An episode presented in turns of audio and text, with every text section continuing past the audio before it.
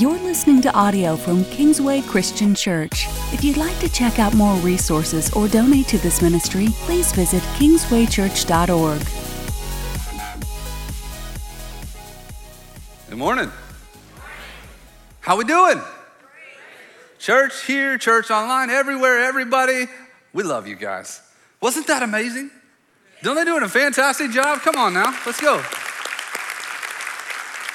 You never know that we've got eighth graders, we've got ninth graders, we've got 10th, 11th, we've got some graduating senior, lots of stuff happening up here.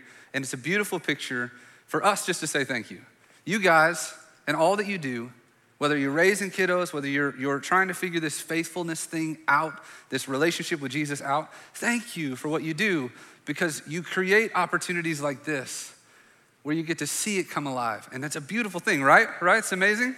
That's what I'm talking about. All right, today we are gonna get into this conversation of faithfulness. So Matt opened up this topic, opened up this series called Essential. It's coming out of 1 Corinthians 13, right? Faith, hope, and love, but the greatest of these is love, right? And you're like, oh man, if the greatest one's love, I wanna preach that one. But I've already heard next week's sermon. Be here. You know, a grown man crying, I'm not afraid to admit it happened. Lynn's gonna do a fantastic job next week. But this week, we're gonna get into this idea of faithfulness. So I've got two things specifically that I want for us to take away, all right? So if you're a note taker, if you're somebody that tries to write everything down or process everything, I'm gonna give you the two big pieces up front, and then we're gonna break it all down, perfect? The first thing that I want you to understand is this. I want you, everyone here, everyone listening, I want you to take your next step in faith, right? I want you to take a next step in faith. And hopefully by the end of this, you'll be processing and you'll be figuring out, man, what is this next step that I need to take? The second thing we're gonna do, we're gonna celebrate faithfulness together, right? Right? We're gonna celebrate faithfulness together. This up here, band singing, me preaching somehow, faithfulness, right? We're gonna just call it faithfulness. Celebrating this idea of faithfulness. When we are faithful, when God is faithful, lots of opportunities today. So here's the thing though, we've gotta ask the question, what in the world is faith? Anybody ever wrestled with this? Like anybody ever felt like you're struggling through this concept? Maybe we don't think about it enough or process it enough. G.K. Chesterton said that faith means believing in the unbelievable, right? Believing in the unbelievable. Maybe you have a definition or an understanding, or maybe somebody's taught you what it is to be faithful or what it means to be faithful. And you can apply and work through these principles, all right? Webster gives us two definitions, right? They can never just do one. They always have to do two. The first definition has nothing to do with religion, even though I believe it does, let's just say. The first one is this. It says a complete trust or confidence in someone or something, right? Complete trust, complete confidence. The second one, we throw it into this idea of belief. It says a strong belief in God or in the doctrines of religion based on spiritual apprehension rather than proof. So it's not always about what we know or what we can do. But here's what I'm gonna ask of you today. We're gonna dig into this conversation of faith. We're gonna try to figure this thing out together. We're gonna walk through some scriptures, process through some things together. I'm hoping when it's all said and done, you guys can track with me, right? A lot of head knowledge in the process, you can track with me, and then we can walk away taking next steps in faith intentionally together. Does that sound like a good plan? Maybe. Maybe. Come on, this is student stuff. You gotta get riled up, right? We have fun, we get excited, all right. So this idea of what is faith, many of us understand this concept of faith through the lens of the lack of it, right? Many times we don't focus on the faith that we have. We're gonna talk about that. We focus on the lack of faith that we see, right? So maybe you've experienced a restaurant experience where you go in and it's not exactly what you anticipated it to be. They got the order wrong, they did this wrong, they did the thing wrong, and now when it's all said and done, you ain't eating there no more, right? We don't eat there because that place did this to me or this happened to me. Maybe it's not a restaurant, maybe somebody's failed you emotionally or failed you in the area of finances, right? Maybe you're sitting next to a person who is maybe good or bad with the financial situations that are going on in your world, and you don't have to say anything or look directly at them, but sometimes it's hard to trust people, right? Sometimes it's hard to put faith in people that don't have those opportunities. Maybe you have no faith in, I don't know, our government system or the things that are going on in our world because of the difficulties.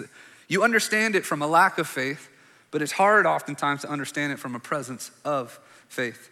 Maybe some of you in this room are struggling with this entire concept of God at all, like God and faithfulness and faithlessness, and what does this mean, or not trusting God because of circumstances that have happened in you, in your life, or maybe somebody close to you. All of us at some point have an idea of faith, but maybe we don't have a definition or a concept wrapped around it. And when it comes to faith, what I'm challenging us with is this. You've really got to know what you are working with. You and me, we've got to know what we're working with, right? Where do we sit on this spectrum? And so as we dive into this idea of what faith is, we've got to kind of grasp a hold of what it means for us. So if we want to look at the New Testament, we're walking through a couple of different verses together. We have to understand this first.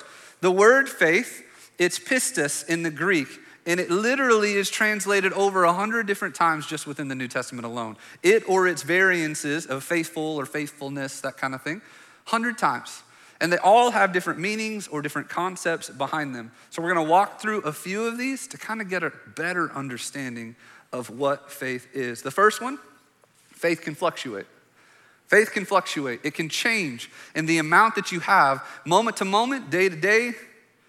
Acts 5 verse 6, the proposal is this. So there's the widows have been left out in the conversation of the early church trying to make things happen. And so they raised up leaders and they were looking for people, and they found Stephen. And Stephen was found as a man full of faith and the Holy Spirit. We can have moments of faith. I go to Matthew 14 and Matthew 16 with Peter, and how in a moment's notice, Jesus is walking on the water in Matthew 14, and Peter's looking to him and he's saying, "Lord, if it's you, let me come to you." And I love the fact that any type of a moment of faith where we take that step, Jesus ushers it in. He said, "Yes, come." You got this beautiful picture, and then all of a sudden, in a moment's notice, Jesus is looking at Peter failing. You with doubts, why were you so faithless? Where was your faith? You had that moment and you took a step and it was hard. It can fluctuate moment to moment, instant to instant, circumstance to circumstance. I'm sure in your life there have been many times where you've had a high amount of faith and you felt God moving, and there have been many times where it's felt lonely, felt hard in that. It can fluctuate. The second thing is that God reveals himself through our faith. God reveals himself through our faith. Romans 3:22 and 23, it's a famous verse. It says, "The righteousness is given through faith in Jesus." God reveals himself. It comes through faith. It says, "Faith in Christ Jesus, to all who believe, there is no difference between Jew and Gentile," and this is the piece that most everybody knows, "for all have sinned and fall short of the glory of God." Faith is given to us through God revealing himself. It's a beautiful thing to see through our faith. The third, faith isn't always logical. 2 Corinthians 5:17 says, "For we live by faith, not by sight." It's an opportunity for us to connect the dots, to realize that it's not always gonna be a perfect answer. When somebody asks you about something that happened or this situation or these moments, when you try to logically explain God, I can promise you there will be a moment where it doesn't make any sense. You can't logic God. You can see him working, you can see him move, he gives you the opportunity to participate in it, but you can't always explain it. It's not always logical. Faith connects us to God's family. It's a beautiful picture in Galatians 3:25 or 26. It says, "So in Christ Jesus, you are all children of God through" what? Through faith.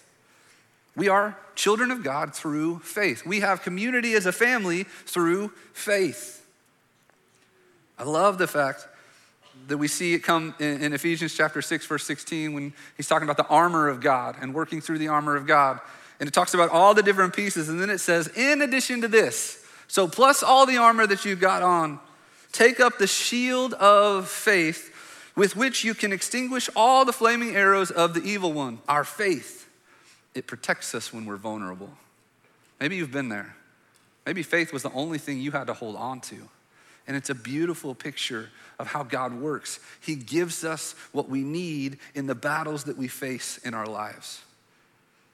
Philippians 1, tells us that there should be joy in our faith. It says, convinced of this, I know that I will remain and I will continue with all of you for your progress and what? Joy in the faith.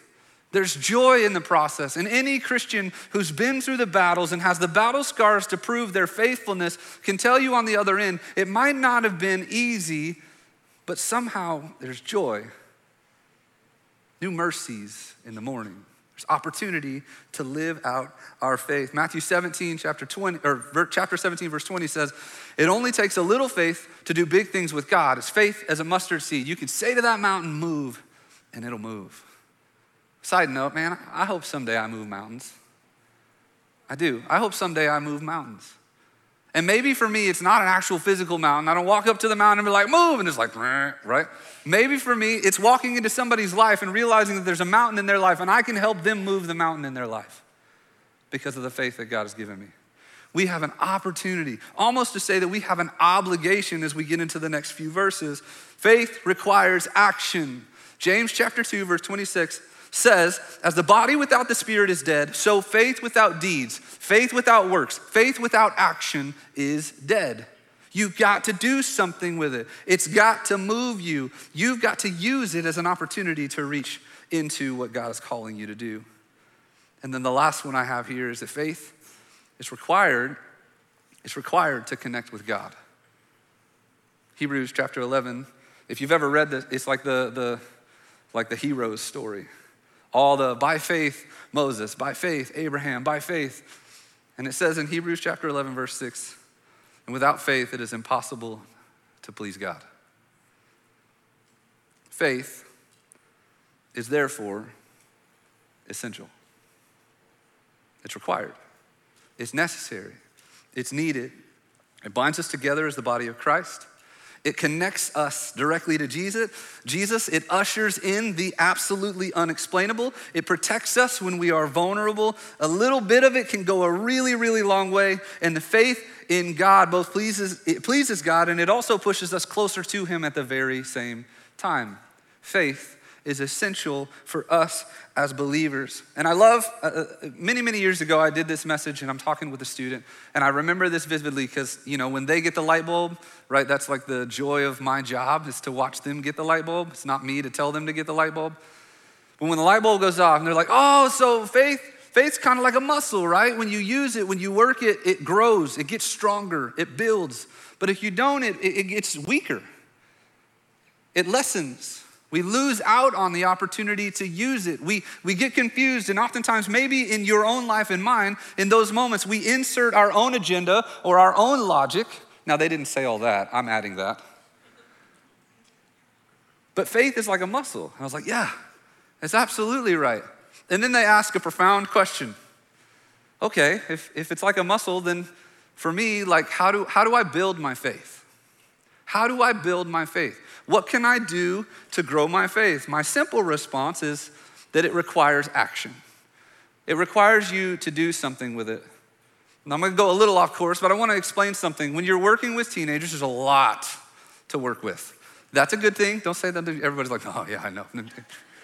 We all understand. Don't say anything because they're right next to you. And you're like, There's a lot to work with. There's a lot of opportunity there too. There's a lot of amazing things that you can do. And one of the things that they have to do, that we have to start getting them to do, is to see that faith, to see God moving, to see God working in action. They've got to see it take place for them to start actually taking ownership of it. And it's our job to help them with that. It's our job to help them see that. How can I build my faith? Chesterton also said this quote, he said, the Christian ideal has not been tried and found wanting. It has been found difficult and left untried. I know that's very heady, but this is what that means. Christianity isn't lacking anything. Jesus isn't lacking anything. It's hard. It's very, very hard. And people typically walk away before they ever really get into the good stuff. It's hard.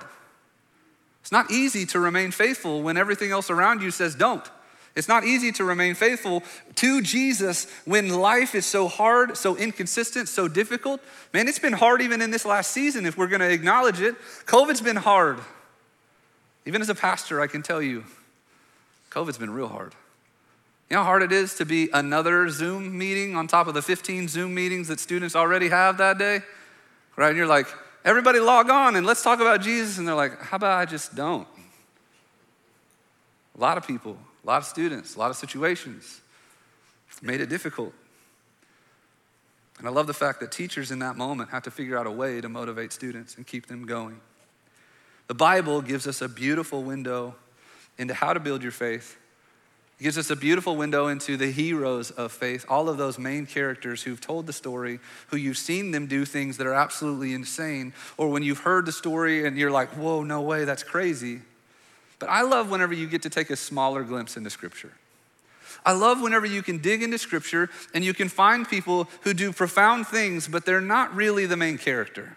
They're not the big wigs. They're not the people who everybody immediately goes to if you think of a Bible story. In fact, the people that we're going to talk a little bit about today, they're mentioned in 6 different verses through 4 books. That's it.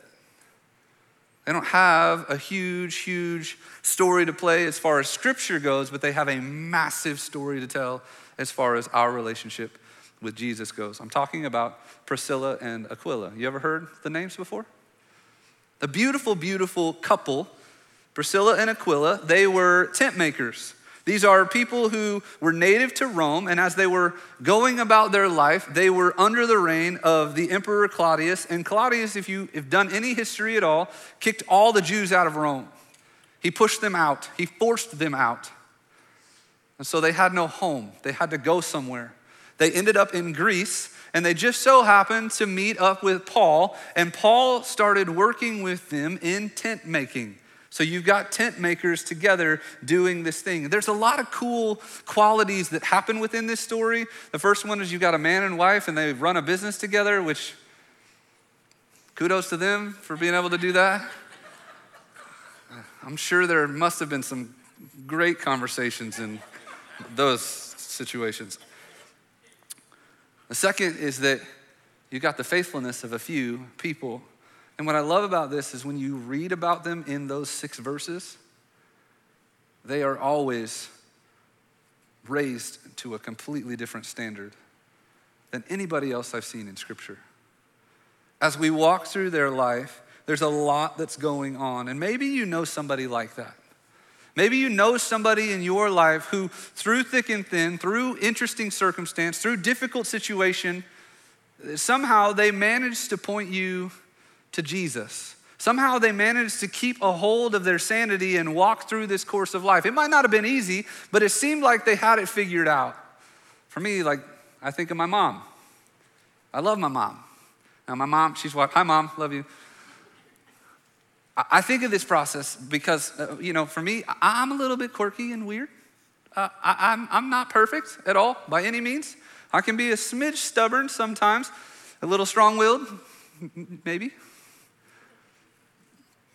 I look at my mom, and she creates this beautiful picture of what it's like when you go through a struggle, when you fight, when things are hard.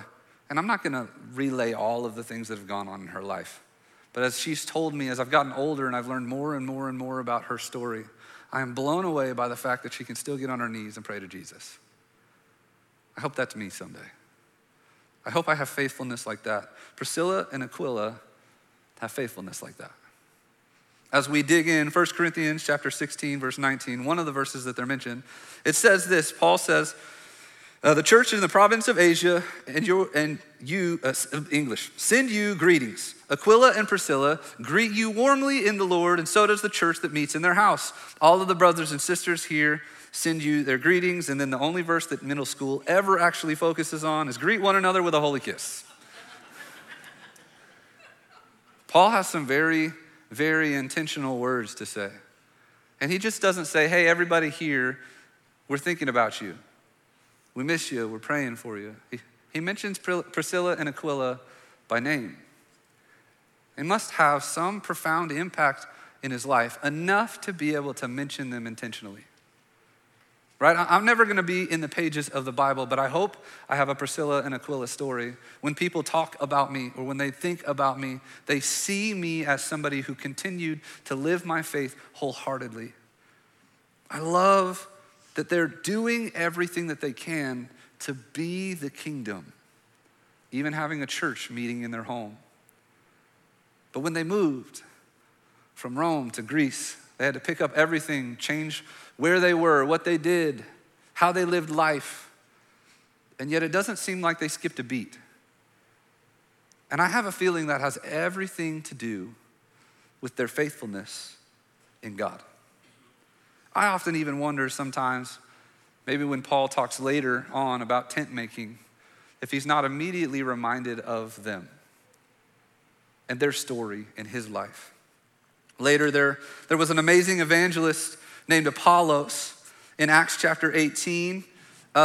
He was a fantastic communicator. And he came through and he's speaking, and as he's talking, they're sitting there. We'll read it in Acts chapter 18, verse 26. It says, he, Apollos, began to speak out boldly in the synagogues. But when Priscilla and Aquila heard him, they took him aside and explained to him the way of God more accurately. They knew their stuff. They knew their stuff. And their faithfulness and their relationship and their understanding with God was so in tune that they had an opportunity to bring someone into a better view of the way God works. They were able to help Apollos. Because of their impact and willingness to go, their faithfulness was obviously evident. It wasn't fame, it wasn't glamour. It wasn't all the fortunes of the world or money. It was Jesus that set their course. Later on, they went with Paul to Ephesus. And in Romans, Paul writes a very interesting statement specifically about them. In Romans chapter 16, verse 3 and 4, it says, greet Prisca. I love that. It's like there's a relationship there, right? You give a nickname or something like, hey, Prisca. I don't even have to call you Priscilla. I call you Prisca. I love that there's a familiarity to that. Greet Priscilla and Aquila, my co-workers in Christ Jesus. In verse 4, it says this, it's very interesting. They risked their lives for me. They risked their lives for me. Not only I, but all the churches of the Gentiles are grateful for them. Greet also the church that meets at their house. We don't know what they did. We don't know what they did. Doesn't tell us. Potentially there were some riots that broke out and they were helpful in that process. We don't know. We can assume what they did, but the reality is Paul says that they saved his life. They did something so out of the box that they were willing to put their own lives in jeopardy for Paul's. It's a beautiful picture of faithfulness. And the thing is, it has the potential to impact us. Notice he says all the churches of the Gentiles are grateful for them. What would the life of Paul have been like if he didn't have Priscilla and Aquila? What would the modern day church look like if Paul didn't have Priscilla and Aquila? Who knows the impact that could have had on us? They followed God's leading. They didn't let their circumstances define them. And the thing is, they allowed God to have complete control. Complete reign. It's a roller coaster of a lifestyle. Moving here and there, living a life that potentially wasn't exactly what they had plotted out, but no matter the case, surrendering that to Jesus. I don't know about you, but I love roller coasters. Anybody? Amen? Roller coasters, let's go, right? My family and I, we took a vacation for the first time in like 3 years, just a few months ago. And we went to Universal Studios, right? And this is a pivotal moment for us because my 9-year-old son, he's right on the cusp of, I'm not sure if he's gonna be like an adrenaline junkie who really loves roller coasters, or like if I'm about to push him over the edge and he's never gonna ride another roller coaster again, right? So I'm in that pivotal moment of like, how do I do this? Because the only thing he's ever ridden is the roller coaster at the zoo. I need a roller coaster. I'm sorry, zoo. It's a great roller coaster for like this big. But we decided to go to Universal Studios, and we decided to go through the parks, and we're riding a couple of different rides here and there. We're having some moments of chaos that I'm like, oh no, he's not gonna make it. He's not gonna be an adrenaline junkie like me. What am I gonna do? And then we go into the Toon Lagoon, and there is the Ripsaw Falls. It's a water coaster, right? It's one of those where you get in the log. Why is every water ride a log ride? Whatever. You're supposed to get in the log and go through the process. And he looks over at that and he's like, let's ride that. Okay. So we do the thing at Universal. We get in the line. We're going through the line process, right? Everything seems totally fine. Everything's good outside of the fact that they really need to put some bathrooms in those lines because those are long lines. It's rough sometimes, okay? I barely made it. I'm not going to say something didn't happen in the log, but we're going to be all right. So we're going through the line, we're going through the process, right? I'm trying to text my wife to like capture the video and we go through this whole thing and there's no signal because you're halfway down in the middle of the earth because the line's so long at Universal. And by the time I'm able to get signal, like we're basically on the ride. Okay, so we get on this thing, Jude's in front of me, I'm sitting here and we go through the ride and there's a couple of little dip spots here and there, that kind of stuff, right? Life is good. Until you get up to the top, it pulls you up, and then you're going around that left curve, and you can see the entire world. And immediately out of his voice is, I want to get off. So do I, buddy, so do I, right? It's nerve-wracking. And so this is the video, this is the captured moment of the clip, and we go through that thing, and it was the most crazy dip of a ride that I've ever ridden on. It was intense, it was insane, it was ridiculous. I'm not gonna admit this, but I think he had more fun than I did. Check out this photo. I still framed the photo of that video, and this is what that actually looks like. It is my face of absolute terror. And he's just like, I got water in my eye, right?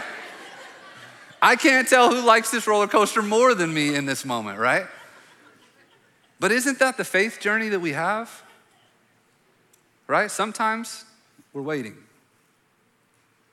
Sometimes you just kind of have to sit in the process and wait in line. Then you get excitement because things are building.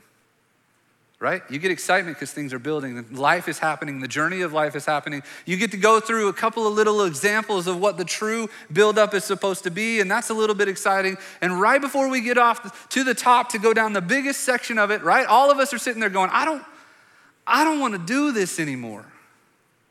It's too hard. It's too scary. I'm nervous. What am I going to do in this moment?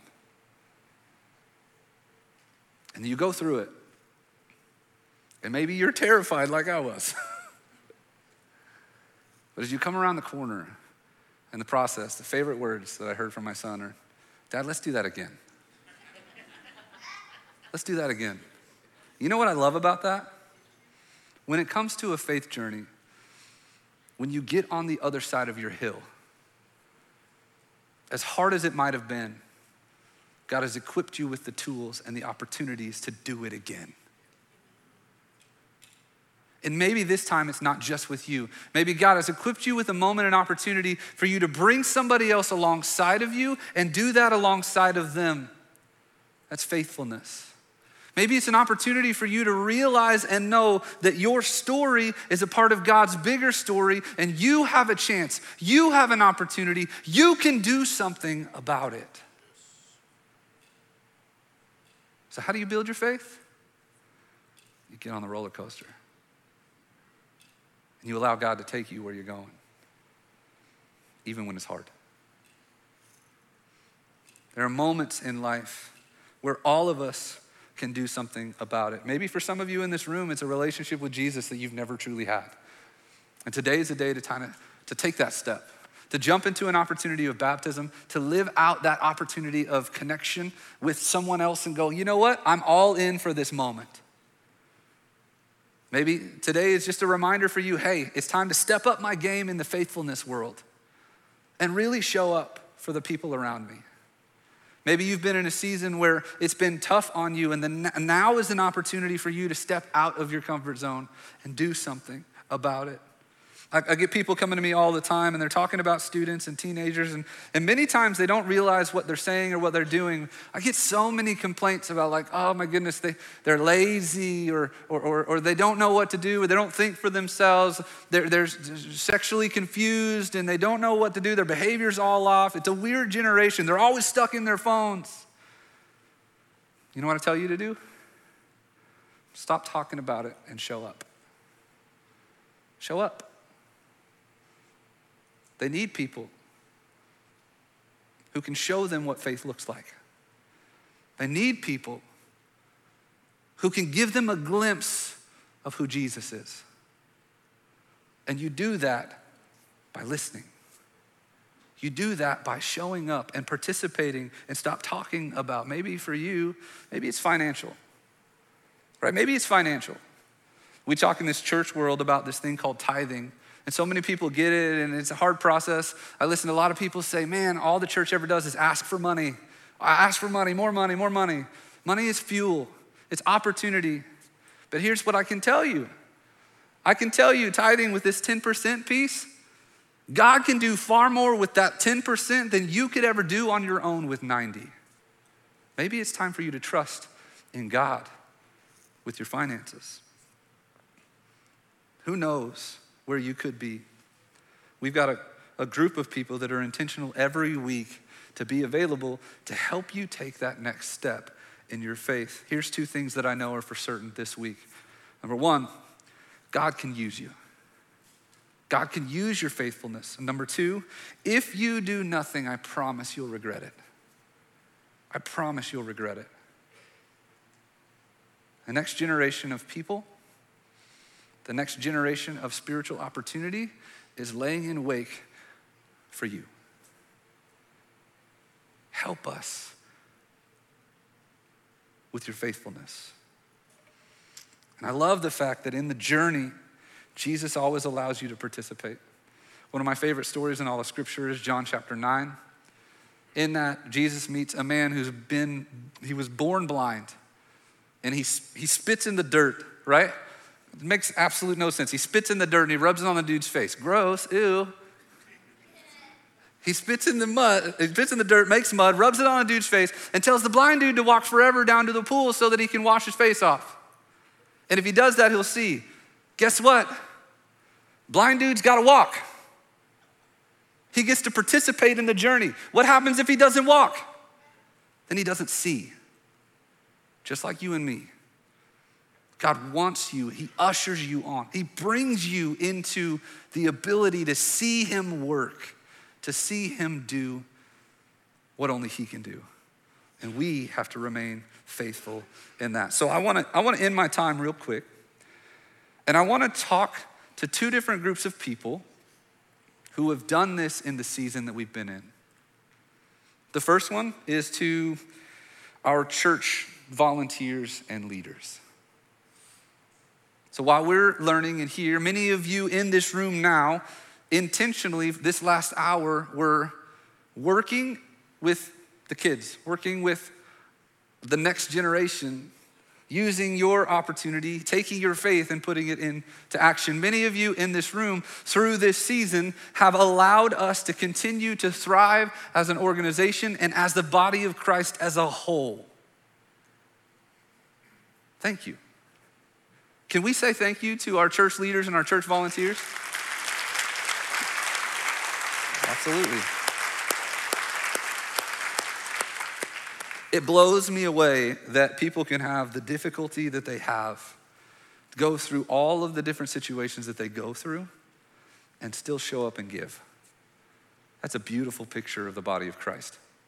And the second group of people that I want to thank is our teachers. My mom is a teacher. She's retired now, but it's a beautiful picture of me being able to see into the window of what it's like to be a teacher. And growing up knowing that like I could eat the school lunch, but instead of eating the school lunch, I'm gonna eat a PB&J or a bologna sandwich, and mom's gonna take the money that she would have spent on me at lunch, and she's pouring it back into buying glue for her own kids to have in the classroom. There's sacrifice after sacrifice. Teachers continue to make, and we don't see it all. And what's it like to be a teacher in this season where one day you're teaching in a classroom and you're trying to figure out life and you're good, and the next day you're handed a computer and you're saying, good luck, right? To teach our next generation through the lens of what's happened. And I know some of us, maybe we've gotten frustrated in the process. They're doing their best, and we're grateful for it. We're grateful for them continuing to be educators in a moment in time where it's really hard to want to show up to work. They stuck it out, and they continue to do so every day. And they've got 4 or 5 days left, and they're probably gonna go insane. So I'm gonna ask you to do something. If you're connected to a teacher, or if you're connected to somebody who's an educator, I am encouraging you to do anything in your power to show them how much they mean to you. Let's give it up for our teachers, come on.